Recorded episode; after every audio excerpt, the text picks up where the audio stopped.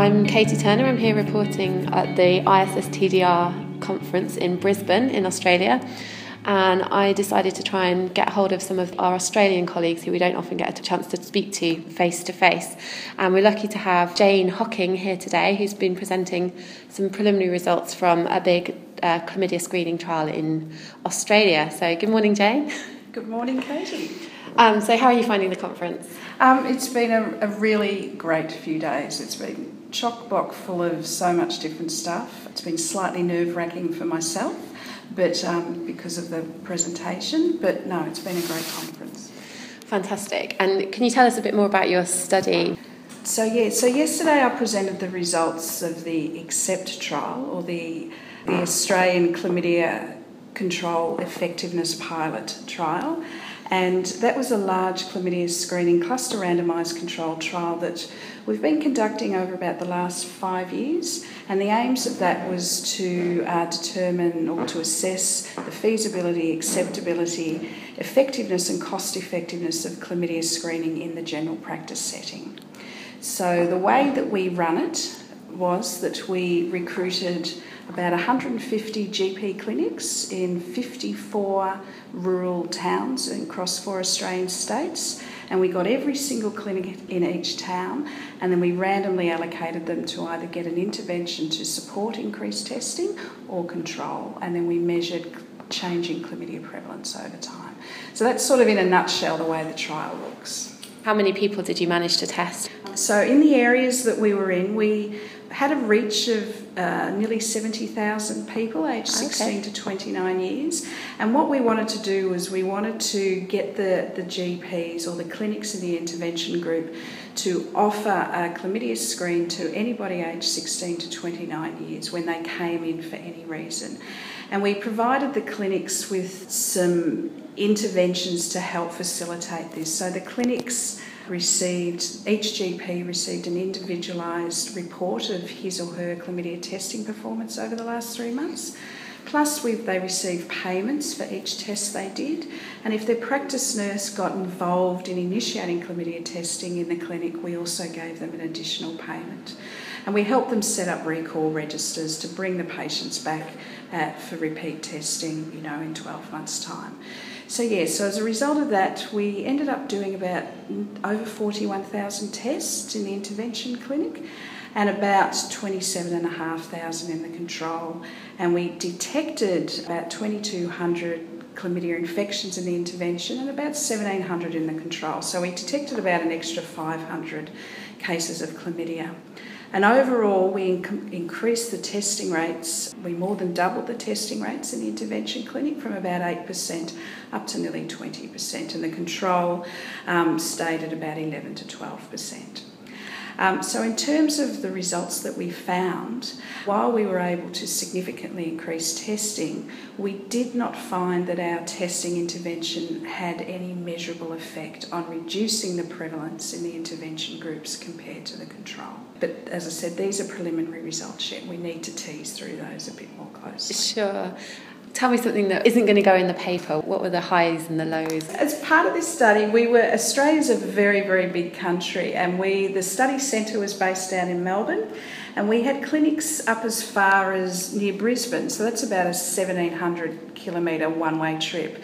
So we racked up a lot of miles. We had a lot of nights of accommodation in sort of fairly poor motels some of the time. But um, no, it was really good. And it was a great opportunity to get to see aspects of Australia that we haven't seen before, but also to work with the, the GPs and the clinic staff who are at the grassroots level. And GPs, as I in Australia, and I imagine elsewhere, are just having more and more workload mm. put on them these days. Their work, their job is enormous. To get to know them a bit better and to work with them to see how we could help make it easier for them to do the testing was a really, really positive experience. Excellent. And, and in terms of the populations they serve, are there particular risk groups that we should. Look, I suppose look, I'm a country girl myself, and so things are a little bit different in country towns. I think there are real health inequities mm.